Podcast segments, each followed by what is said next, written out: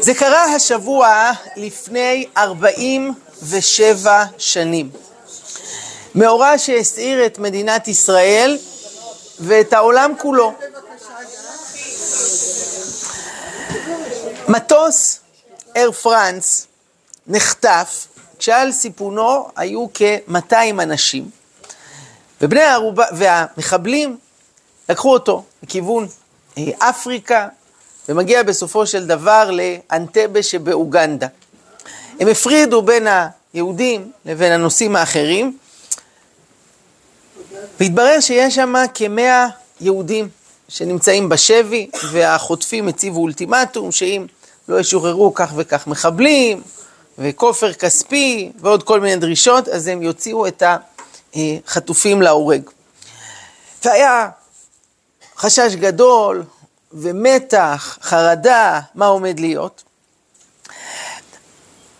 באותה קבוצה שהייתה על המטוס היה ילד אחד, בן שש, שמו שי גרוס, שהוא החטוף הצעיר ביותר, שהיה בתוך הקבוצה, והוא סיפר את מה שקרה שם בליל שבת, שזה שבת הקרובה, פרשת חוקת.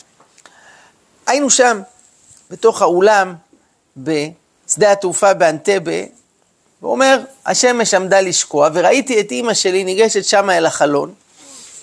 היא הייתה רוצה להדליק נרות, אבל כמובן שלא היה אפשרות. הסתכלה ככה אל הכוכבים, וברכה, וראיתי שהיא בוכה. ושאלתי אותה, אימא, למה את בוכה? בשביל הילד, כל האירוע היה מין הרפתקה כזאת, הוא לא הבין באמת את המשמעות. היא אמרה לו, אנחנו פה תקועים באנטבה, מי יודע מה יעלה בגורלנו, והאחים שלך, עדי ורוני בארץ, מי יודע אם נראה אותם. באותה שבת, אחיו אמר תפילה מיוחדת בבית כנסת פה בארץ שחיבר לו אה, הרב גורן, אה, הרב הראשי, וכשהילד סיים את התפילה בבית הכנסת, אז הסבתא, שהייתה אישה ניצולת שואה, התפרצה אל תוך עזרת הגברים, היא פתחה את ארון הקודש, והיא אמרה, ריבונו של עולם, את כל המשפחה שלי אני איבדתי בשואה.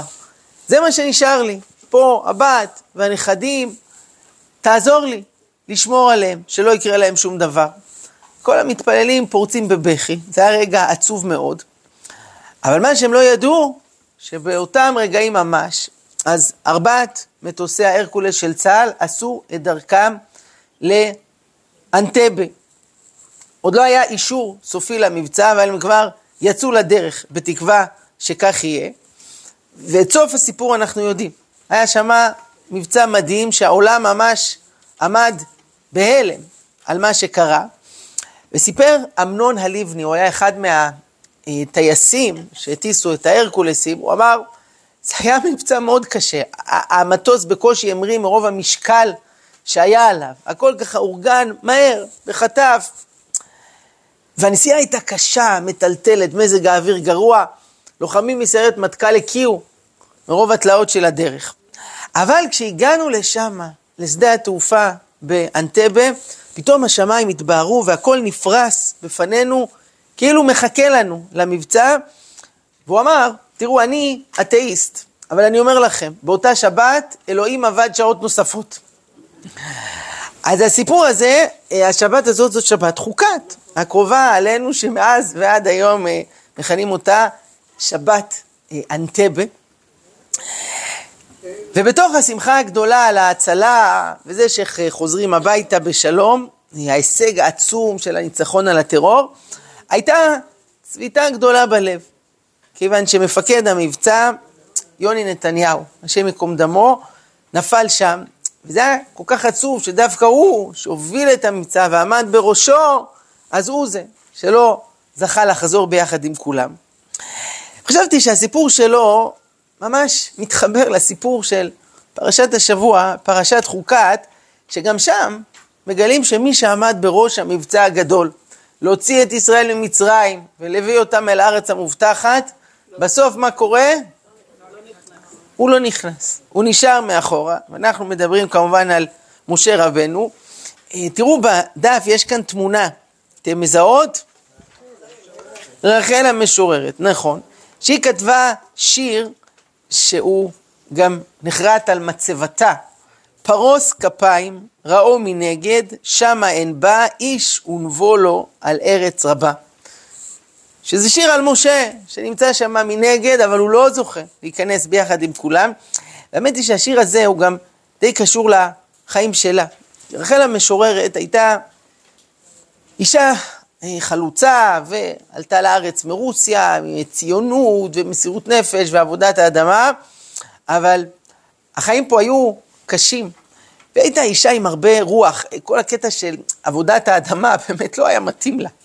הייתה טיפוס שמשוררת, משוררת, אבל היא עשתה את מה שצריך, ובסופו של דבר היא, היא נפטרה בת 40, אה, בודדה, עם הרגשה שנטשו אותה, כי היא חלתה בשחפת, שזאת מחלה שבאותם הימים לא היה טיפול לזה, ומה שקרה זה שאנשי הקיבוץ, הם פשוט אה, הפנו לעורף. מישהו מתוכם בא ואמר לה, תקשיבי, את חולה, אנחנו בריאים, לכי. אנחנו לא רוצים שתהיי פה, והיא פשוט נאלצה לעזוב, אה, בודדה, ומה שאת אה, ימיה האחרונים הייתה ממש בגפה, וגם לא זכתה לילדים, שזה גם היה אחד מהחלומות שלה, יש את השיר על אורי, הילד, נכון? בן לא היה לי וכולי. אז השיר הזה גם מבטא אותה. היא הרגישה קצת כמו משה רבנו, שהוא רוצה להיכנס לארץ המובטחת ולהגשים את החלומות, אבל הוא נשאר מאחורה. וכל ההקדמות האלה מובילות אותנו לשאלה, למה? איך קרה שהאיש הזה, שעשה את הכל למען עם ישראל, והוציא אותם ממצרים, וסבל אותם 40 שנה במדבר, בסוף, כשצריך להיכנס לארץ, דווקא הוא נשאר מאחורה. זה, זה ממש קורע את הלב, לא? איך? איך אפשר להבין דבר כזה? טוב, אז מי שיקרא פרשת חוקת, אז הסיפור הוא, הוא ידוע, היה שם את החטא, שבגללו נגזר על משה ואהרון שלא ייכנסו לארץ. אבל מה היה החטא? מה היה הדבר שבגינו נגזר על משה ואהרון, שני הרועים הנאמנים של עם ישראל, עונש אה, נורא שכזה? והתורה משאירה את זה עמום. לא ברור בדיוק מה הייתה הבעיה במה שהם עשו, והמפרשים ניסו להציע כיוון כזה וכיוון אחר, ויש כל כך הרבה פירושים, עד כדי כך שאחד המפרשים, ששמו אה, שדל, זה ראשי תיבות שמואל, רבי שמואל דוד לוצטו, חי באיטליה לפני כ-200 שנה, אז כשהוא מגיע לפרשה הזו, הוא אומר, אני מעדיף לשתוק, ולא להגיד שום דבר. למה? כי משה רבנו, מסכן, עשה חטא אחד, אבל יש כבר 13 פירושים שונים, 13 חטאים שהעמיסו עליו, אז מה, אני אגיד עכשיו את החטא 14? עדיף לא להגיד שום דבר. ובכל זאת, אנחנו רוצים ללמוד, לנסות להבין מה היה, והתורה מספרת דברים בשביל שאנחנו נלמד מהם, לחיים שלנו, להווה היום. אז הבאנו כאן את דבריו של הרמב"ם. בהקדמתו למסכת אבות, אז הוא מפרש שהחטא שבגינו משה לא נכנס לארץ היה כזה. הוא אומר שם את הכלל, צריך לכוון אל המעשים הממוצעים ושלא לצאת מהם אל קצה מן הקצוות השונים, אלא על דרך הרפואה וההתנגדות בהפך. זאת שיטת הרמב"ם על שביל הזהב, דרך האמצע, בכל המידות צריך להיות במידה מדויקת, מכוונת, לא לנטות אל אחד הקצוות. איך כל זה קשור אלינו? ואתה יודע, אומר הרמב"ם, שאדון הראשונים והאחרונים, משה רבנו, כבר אמר עליו השם יתברך, יענו האמנתם בי להקדישני לעיני בני ישראל, על אשר מריתם את פי למי מריבה אשר לא קידשתם אותי. וחטאו, אומר הרמב"ם, הוא שנטע לצד אחד הקצוות במעלה אחת שבמעלות המידות, ואי הסבלנות, כאשר נטע לצד הרגזנות. באומרו, שמעו נא המורים, דקדק עמו הקדוש ברוך הוא, שיהיה האדם כמוהו מתרגז לעיני עדת ישראל, במקום שאין הרגזנות ראויה. כגון זה, באדם שכמותו חילול השם הוא, שכן תנועותיו כולם ודיברותיו הכל הם עדים מהם וחומדים בהם העושר בעולם הזה ובעולם הבא, ואיך יראו בו הרגזנות וממעשי הרעים. לפי הרמב"ם, החטא של משה היה נטייה לכיוון הרגזנות. הוא כעס על בני ישראל, על התלונות שלהם, על ההתחצפות שלהם, וזה הדבר. שעבור אדם כמותו במעלתו, שכולם מסתכלים עליו ולומדים ממנו איך צריך להתנהג, אז הקדוש ברוך הוא מדקדק עם צדיקים, ואפילו נטייה קלה לצד הרגזנות, אז היה עליה אה, עונש חמור. תראו, אנחנו לא באים לשפוט את משה רבנו, האדם הגדול בענקים, אבל כן, יש פה לימוד. הנושא של הרגזנות ושל הכעס, זה אחד הדבר שפוגשים הרבה בחיים. כי יש כל מיני דברים שמעצבנים אותנו, ואנחנו כועסים. יצא לכם לכעוס פעם בחיים? בגלל מה? מה, מה מכעיס אתכם? אה? כן, like what? משהו לא מסתדר, איזה משהו? שמה? אה, חוזרים על משהו כמה פעמים, צד השני לא מקבל, לא מקשיב. מה עוד? לא עושים מה שאני רוצה. לא עושים מה שאני רוצה. מה עוד? לא מסתדר, לא מבינים אותי. כן. כן. נכון. אבל עם ישראל, לא חסר סיבות לכעוס, לא חסר סיבות לכעוס. אה, עוד מעט מגיע החופש הגדול, הרבה הורים כבר לוקחים נשימה, הולך להיות הרבה דברים לכעוס עליהם וכל מיני התנהגויות מעצבנות וכולי. אה, מה אפשר לעשות עם זה? האם יש דרך שאדם יהיה בנחת ובסבלנות ולא יכעס? שדברים מרגיזים אותו? אתם מכירים מישהו שלא כועס? טוב, אז האמת היא שהיה אחד כזה. היה אחד כזה, והגמרא מקדישה לו סיפור מיוחד, ולא בכדי. הסיפור עצמו הוא די ידוע, אבל אנחנו ננסה שנייה להתבונן בו. אמ, לפי פירוש של אה, הרב קוק, יש לו ספר ששמו אין היה, שבו הוא מפרש את אה, אגדות בגמרא, יש לו מסרת ברכות, מסרת שבת, והוא מגלה בסיפור הזה, זה סיפור אה, כה עשו חכמינו ידוע, רבדים ועומקים וניואנסים משמעותיים ביותר. שזה אור חדש על כל הסיפור הזה. בקצרה, הסיפור היה כזה. מעשה בשני אדם שאמרו זה את זה, מה זה אמרו? התערבו. אמרו כל מי שילך ויקנית את הלל, ייטול ארבע מאות זוז. אמר אחד מהם אני אקניתנו. אותו היום ערב שבת היה, והלל חפף את ראשו. הלך ועבר על פתח ביתו. אמר, מי כאן הלל? מי כאן הלל? נתעטף ויצא לקראתו. אמר לו, בני, מה אתה מבקש? אמר לו, שאלה יש לי לשאול. אמר לו, שאל בני שאל. מפני מה ראשיהן של בבליים סגלגלות? אמר לו, בני, שאלה גדולה שאלת, מפני שאין להם חיות פיקחות. הלך והמתין שעה אחת, חזר ואמר, מי כאן הלל, מי כאן הלל, נתעטף ויצא לקראתו. אמר לו, בני, מה אתה מבקש? אמר לו, שאלה יש לי לשאול. אמר לו, שאל בני שאל. אמר לו, מפני מה אין של תרמודיעין טורטות. מה זה תרמודיעין? זה אלה שגרים במזרח, העיניים שלהם, כן, מלוכסנות, נכון, הסינים. אמר לו, מפני ש... אה, בני שאלה גדולה, שאלת מפני שדרין בין החולות, יש שם חולות, יש שם אסופות חול, אז השם עשה להם כזה עיניים יותר צרות, בשביל שפחות תיכנס להם חול העיניים. אה, שנייה, אני חוזר לשאלה הקודמת, הוא שאל מפני מה ראשיהם של בבלים סגלגלות, כלומר, אלה שבאו מבבל, הראש שלהם הוא יוצר כזה בצורה של אליפסה, ולא עגול. למה? אז הנה אומר לו, מפני שאין להם חיות פיקחות. מה זה חיות?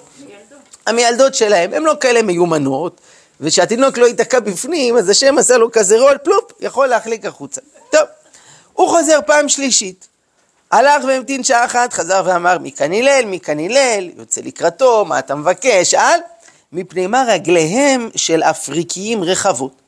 אמר לו, בני, שאלה גדולה, שאלת, מפני שדרין בין ביצעי המים. יש שם הרבה ביצות, ואז שהם יוכלו לסחוא אותו ולא לשקוע וכל, יש להם אה, כמו סנאפ, כמו משות כזה, הרגליים שלהם. אמר לו, שאלות הרבה יש לי לשאול, ומתיירני שמא תכעוס. נתעטף וישב לפניו. אמר לו, כל שאלות שיש לך לשאול, שאל.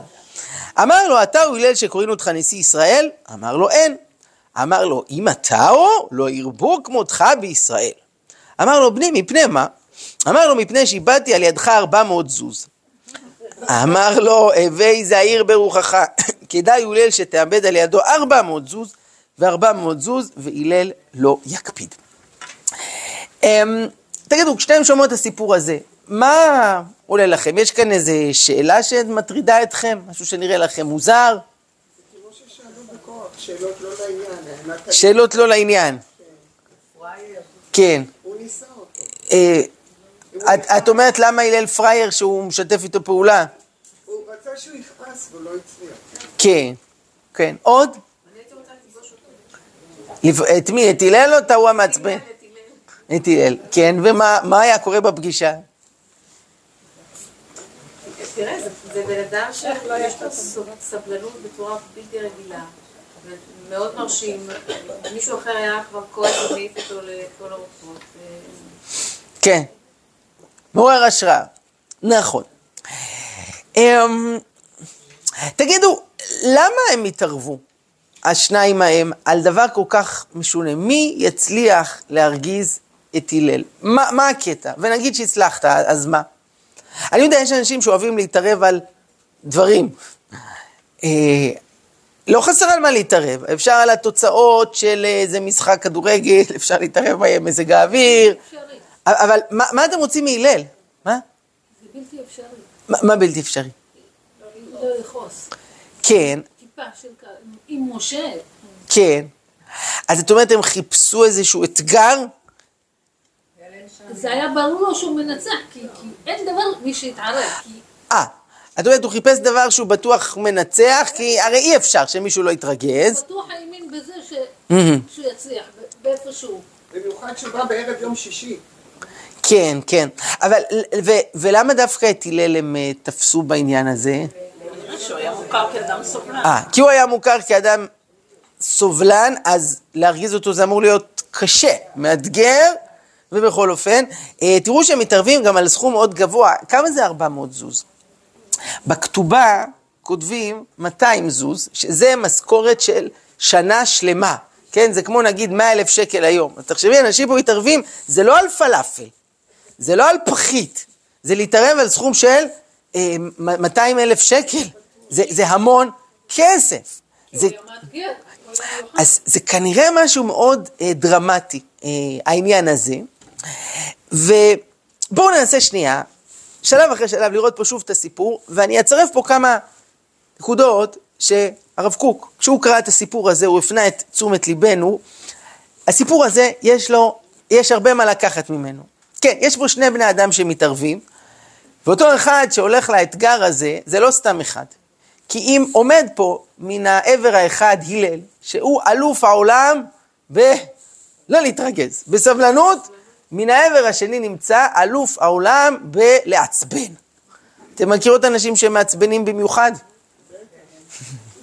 יש כאלה, שהם אה, נודניקים מדופלמים, הם יודעים לעצבן, חבל על הזמן. האיש הזה הוא אלוף העולם בדבר הזה. תראו למשל את העיתוי שהוא בוחר.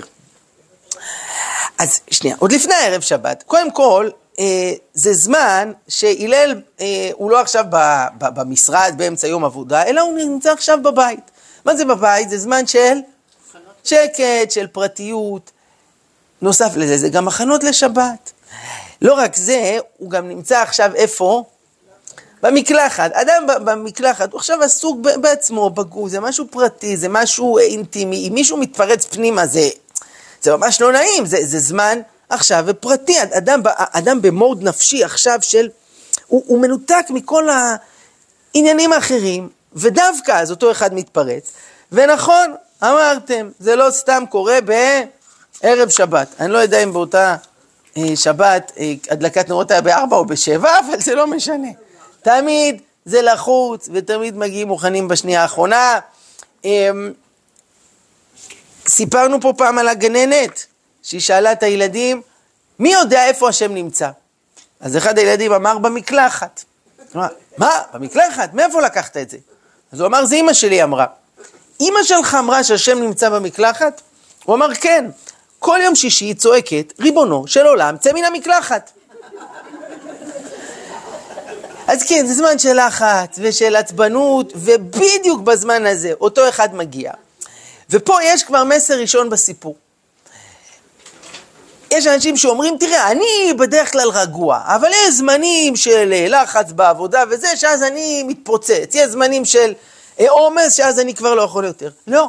אז הנה הלל מלמד אותנו, וזה לימוד ראשון, שגם במצבים של לחץ, וגם בזמנים לא שגרתיים, בן אדם שעובד על עצמו, תמיד יכול לשמור על קור רוח. תמיד יכול לשמור על אה, נחת ועל סבלנות. מה עוד? כתוב פה שאותו אדם הלך ועבר על פתח ביתו. אומר הרב קוק זה לא סתם. הלך ועבר על פתח ביתו זה כאילו הוא הלך למקום אחר, ואז במקרה הוא עבר ליד הפתח, הוא אמר, "אה, אם אני כבר פה, בוא נלך, ננג'ז לו. כלומר, זה לא שהייתה לו איזו שאלה ספציפית שהוא בשבילה הולך עכשיו לשאול את הרב, אלא הוא במקרה היה בדרך לקנות אה, חלות לשבת, ואמר, טוב, בואו נקפוץ. כלומר, לא היה פה משהו באמת חשוב שבגינו הוא בא, אלא סתם, סתם הוא קפץ. טוב, אה, איך הוא אה, ניגש לעניין? האם הוא דופק בכבוד על הדלת ושואל אם אפשר בבקשה, במחילה, לשעה, להטריד את כבוד הרב? לא. הוא עובר שם ליד ומה הוא צועק? מי כאן הלל, מי כאן הלל? עכשיו תראו, הלל היה מפורסם, הוא היה הנשיא. אתם יכולים לדמיין לעצמכם מישהו עובר ברחוב של נשיא המדינה וצועק שם, מי פה בוז'י? איפה בוז'י?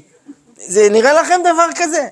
המאבטחים יצרו אותו. מה זה הדבר הזה? איזה אה, ביזיון בצורה כזאת. עכשיו, הוא אומר את זה פעמיים, מי כאן הלל? מי כאן הלל? אומר הרב קוק, אם אדם עושה פעם אחת, יכול להיות שיתפלק לו. אבל אם אומר פעמיים, סימן שמה? הוא עושה את זה בכוונה, כן? מי כאן הלל שזה משהו מזלזל כזה. נתעטף ויצא לקראתו. שימו לב שהלל לא סתם יוצא לקראתו ככה עם המגבת על המותניים, אלא הוא שם לו את החלוק, שם את הבגדים, לא יודע, בצורה אה, מכובדת. וזה אומר, הלל קודם כל מכבד את עצמו ומכבד את האחר. כשהוא בא אל מישהו, זה לא כזה שלוח. אה, לא היה ללכת לשמיים, לא, ולא מי לשמיים. כן. יכול להיות שבאמת היה חוטף את הנבוט, אני לא יודע. כן, אבל על זה הוא לא היה מקבל את הכסף. הוא רצה דווקא את הלל להרגיז, והלל בא בכל ה... אה, בכל הרוגע ובכל הכבוד, זה שהוא מתעטף, זה בא להגיד, יש פה כבוד לגוף, כבוד לעצמו, כבוד לבן אדם. אה, היום לא כולם מכבדים את עצמם בקטע של ההופעה החיצונית, וגם אפילו בנותינו, נגיד הגברים שבינינו, אפשר לראות שבליל שבת, אז הרבה מגיעים לבית הכנסת ככה יפה, יש כאלה אפילו עם אה, חליפה ועניבה.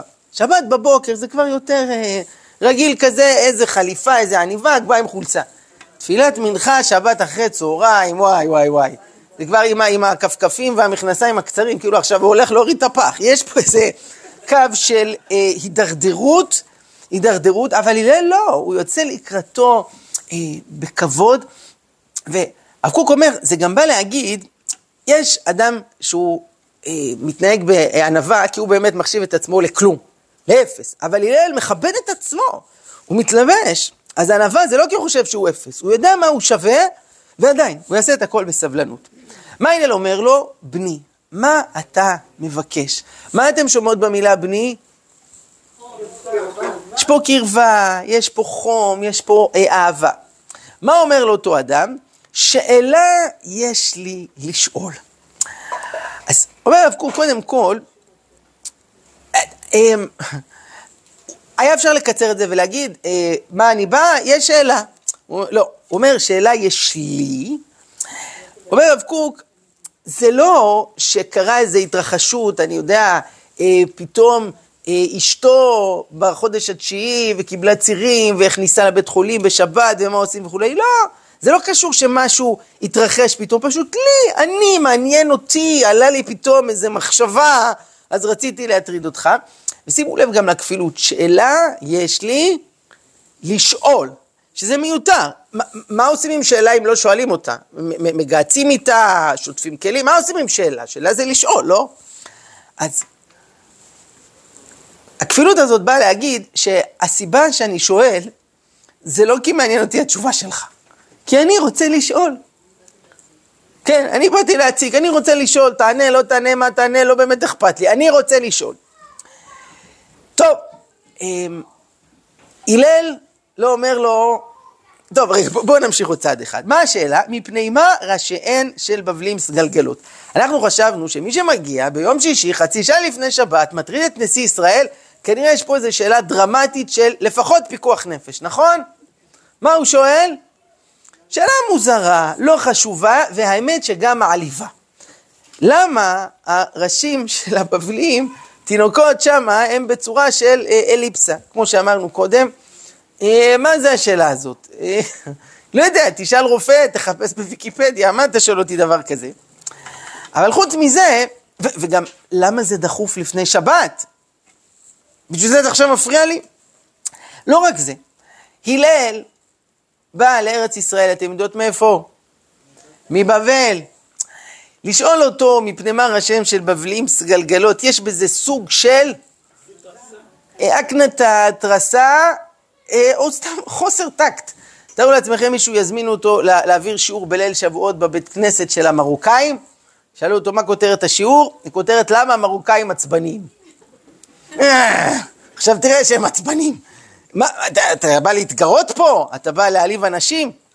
תארו לעצמכם, אדם שמזמינים אותו לנאום בפתיחת כנס לשכת עורכי הדין. יש פה עורכות דין, שאני אדע להיזהר.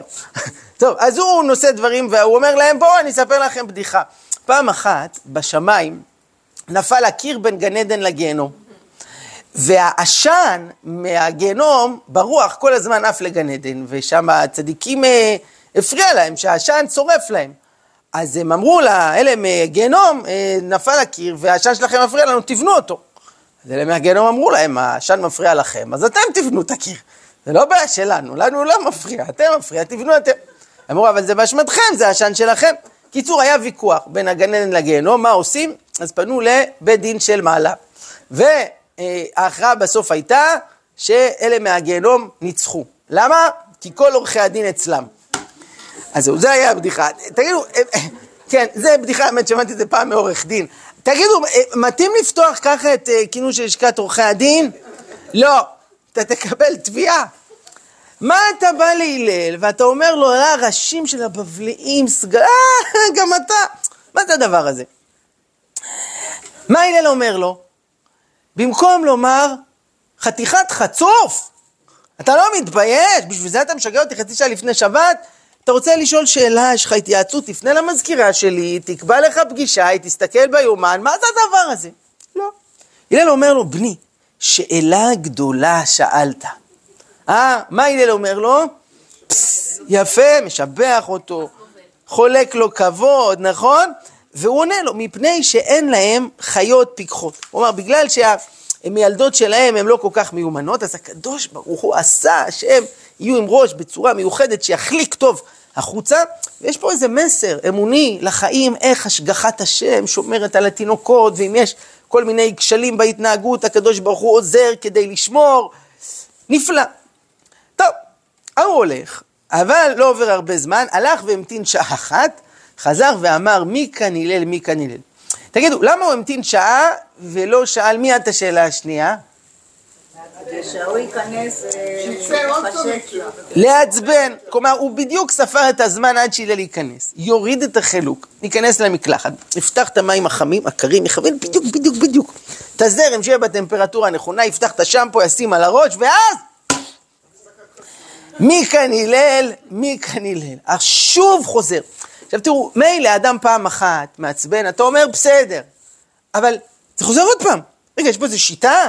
והבן אדם סימן אותי, הלל יוצא אליו, בני, מה אתה מבקש? אמר לו, שאלה יש לי לשאול, אמר לו, שאל בני שאל, כי הוא כל מה שהיה קודם חוזר עוד פעם. מה הוא שואל? מפני מה עיניהם של תרמודיעין טרוטות? זה שוב לא שאלה של פיקוח נפש, ואם התחלנו קודם מהראש ועכשיו העיניים, יש פה חשש שמה הולך לקרות? מה הולך לקרות? הולך להיות עכשיו עוד ארבעת אלפים שאלות על הברכיים ועל המותניים ועל הבטן ועל הגב ועל השכבות ועל הציפורניים ועל השיער ועל הגבות ועל הפה ועל השון והשיניים ועל... לא חסר שאלות, נכון? לא חסר ימים בעולם, וכל אחד למה הוא ככה והוא ככה. יש בכלל תשובות לשאלות האלה? עכשיו גם שימו לב שהוא הלך פה לפי הסדר, כלומר הוא התחיל מהראש, אחרי זה הוא עובר לעיניים, טוב, יש לנו פה עוד רמ"ח איברים ושס"ה גידים לשאול עליהם.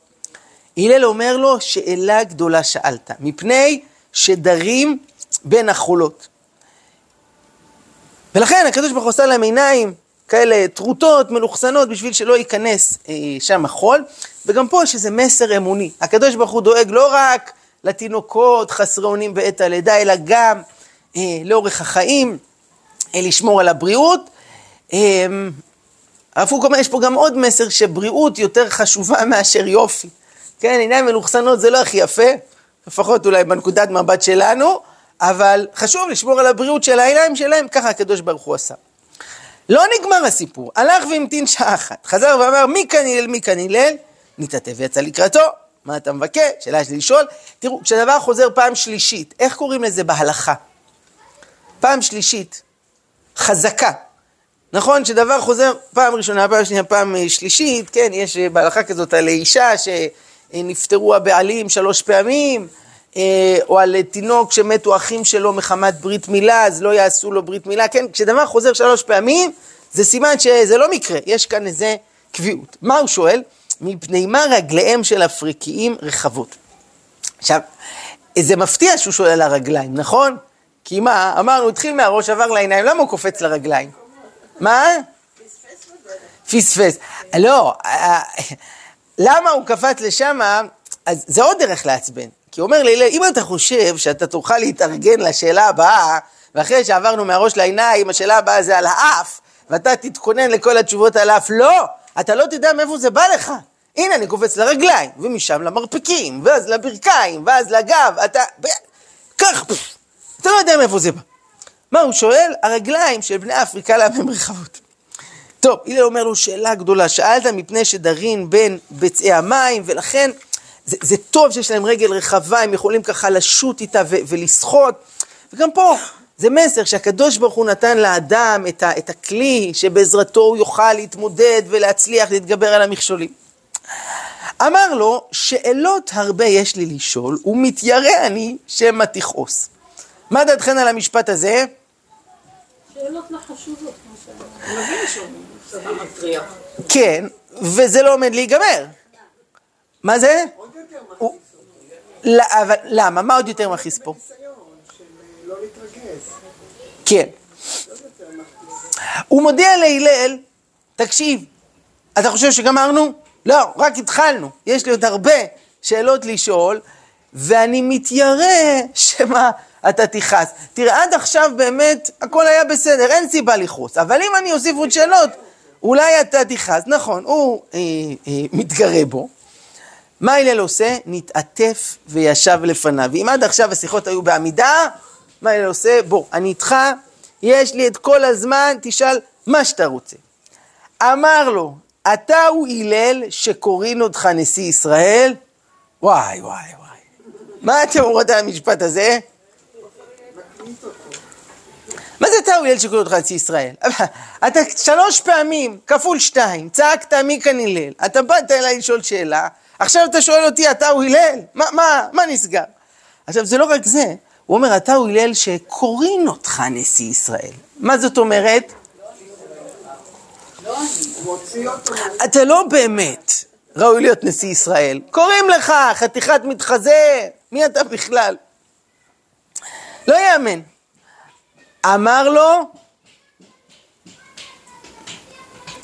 כן. אמר לו כן.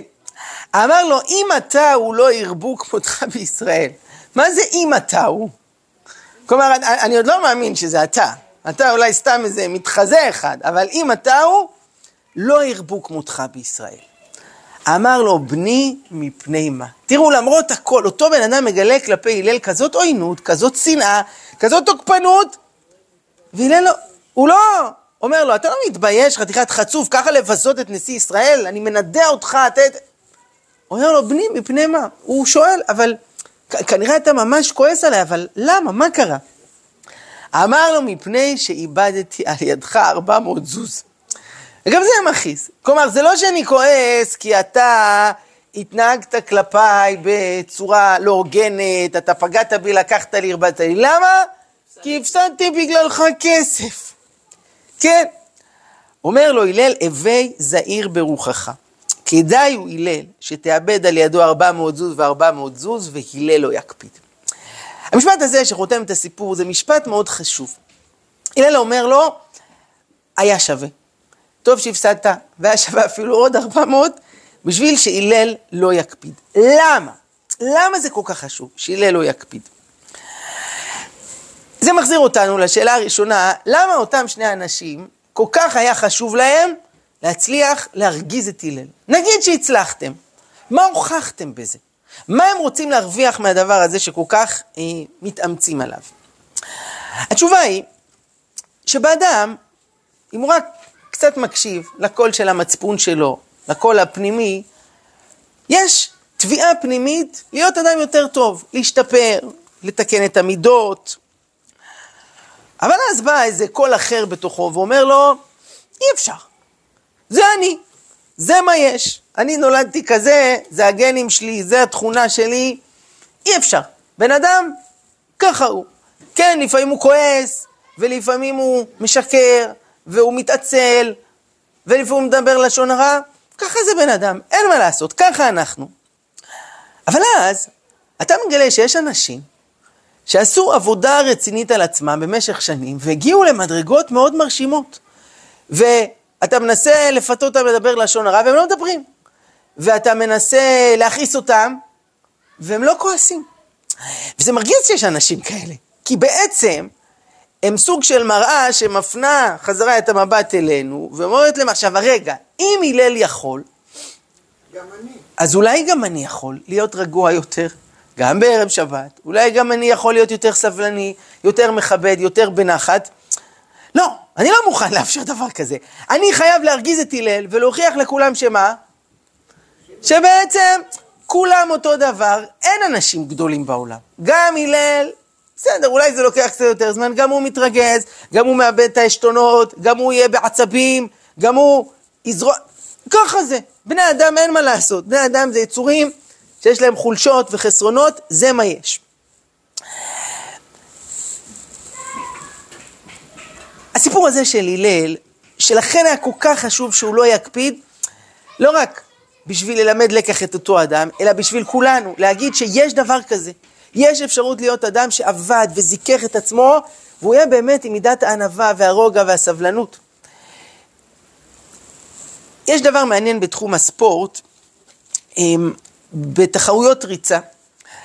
אחד המקצים בתחרויות זה למרחק של מייל, שזה 1,600 מטר, במשך הרבה שנים בדקו כמה זמן לוקח לרוץ את זה. גילו שזה לוקח תמיד יותר מארבע דקות. כלומר, גם האצנים הכי טובים לקח להם ארבע דקות ו-12 שניות ו-9 שניות. אף אחד לא הצליח לרדת מארבע דקות. עד כדי כך שהרופאים והמומחים אמרו שזה לא אפשרי. כלומר, גוף של אדם לא יכול לרוץ מייל בפחות מארבע דקות. הריאות לא יכולות לתת חמצן לשרירים בשביל לעשות את זה, לא אפשרי. ככה האמינו במשך מאה שנה. עד שמה? יום אחד זה קרה. השנה הייתה 1954, קראו לו רוג'ר בניסטר, הוא היה אצן בריטי, סטודנט לרפואה שבזמנו הפנוי היה אוהב לרוץ, והוא חורך את המסלול באוקספורד ועוצר את השעון על שלוש דקות ו-59 שניות. אנשים היו בהלם, איך זה יכול להיות? בלתי אפשרי, הרי יש פה מחסום שבני אדם לא יכולים לעבור. אבל חכו, שנה לאחר מכן, 1955, 37 אנשים רצו מייל בפחות מארבע דקות. עוד שנה קדימה, 1956, 300 איש רצו מייל בפחות מארבע דקות. מאז ועד היום עשו את זה אלפים. שיא העולם הנוכחי זה שלוש דקות ו-43 שניות. אתם מבינות שזה 17 שניות פחות מאשר אותו שיא שבמשך 100 שנה כולם אמרו שאי אפשר לעבור אותו. השאלה היא איך להבין את זה. איך יכול להיות שעד אותו רגע אף אחד לא מצליח, ופתאום הרבה אנשים מצליחים. האם רוג'ר בניסטר גילה פה איזו שיטה שכולם העתיקו ממנו? או שבעצם מה התברר? שהמחסום כל השנים האלה איפה היה? בראש. אומרים שזה לא אפשרי, אז אף אחד לא מצליח. אבל מספיק שמישהו אחד עושה את זה, ומה זה מראה לכולם? שזה כן אפשרי, אז אולי גם אני יכול, ואולי אתה יכול, ואולי גם היא יכולה. זה הסיפור של הלל. החשיבות שיהיה בינינו אנשים גדולים, זה לא רק שנסתכל עליהם ונגיד וואו, אלא כדי שכל אחד יסתכל על עצמו נגיד, כל התירוצים האלה, שבן אדם מאכיל את עצמו, זה מה יהיה, זה האופי שלי, ככה נולדתי, זה זמן לחוץ, אין לי ברירה. בן אדם יכול להגיע להישגים מדהימים ולזכך ולתקן ולה, ולהעלות את עצמו. ותשמעו, אנשים, זה, זה מאיים עליהם, הדמויות האלה, כי זה בעצם דורש יותר מהם. אה, יש לזה השלכה לנושא של לימוד תנ"ך. איך ניגשים ללימוד תנ"ך? יש כאלה שהחיבה שלהם כשהם מתעסקים בגיבורי התנ"ך, אתם יודעים מה לעשות? זה להשפיל את דמותם, להראות איך אה, הם לא ידעו לחנך את הילדים, והם לא ידעו להתנהל בחיים, ואיך הם נפלו, ואיזה יצרים היו להם. תראו כל מיני כותבים בוויינט, וכל מיני ספרים, וכל מיני כאלה.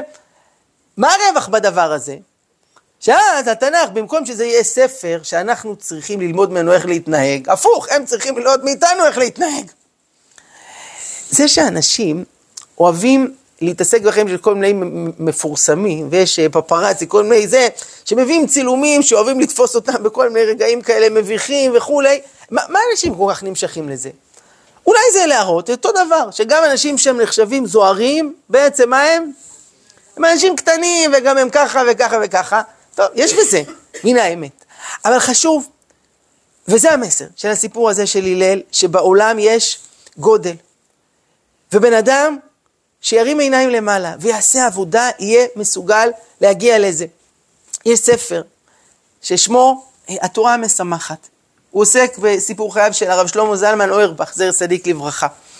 ומה שאני אומר בסיפורים שמה, זה לא סיפורים כאלה שאתה אומר בואנה זה פיצוץ, אבל אני בחיים אין לי סיכוי. שהוא גמר את הש"ס בגיל שלוש, ואת הירוש... לא, אין סיפורים כאלה. יש שם כל מיני סיפורים, איך הוא התנהג לאשתו, ועם הנהג מונית שלקח אותו, והילדים, והשכנה. וכתוב שם בכריכה, סיפורו של האיש שהגביה את הרף. שהוכיח שאפשר יותר בתורה, בחסד, בצניעות, ובין אדם לחברו. זה סיפורים, כמו על הלל. שאתה מסתכל על זה ואתה אומר לעצמך, הנה, אז מה זה אומר עליי? אז אולי גם אני יכול, אולי גם אני יכולה לעשות את זה. אז אנחנו נחתום בזאת. אני מזכיר, התחלנו משבת אנטבה, זוכרות? השבת הקרובה עם הנס הגדול שקרה השבוע לפני 47 שנים, ולמדנו קצת דרך הסיפור של משה רבנו, שלא נכנס לארץ, על נטייה קלה לצד הכעס, כמו שאומר הרמב"ם, וסיפור של הלל, כמו שמסביר אותו אה, הרב קוק, מה קורה כשאלוף העולם בסבלנות ואלוף העולם בלעצבן נפגשים, וללמד את כולנו, אפשר להיות אנשים גדולים. הרף יכול להיות יותר גבוה. אדם שעובד ולא מתרץ תירוצים, יכול להגיע למקומות מדהימים. תודה רבה, שבוע טוב.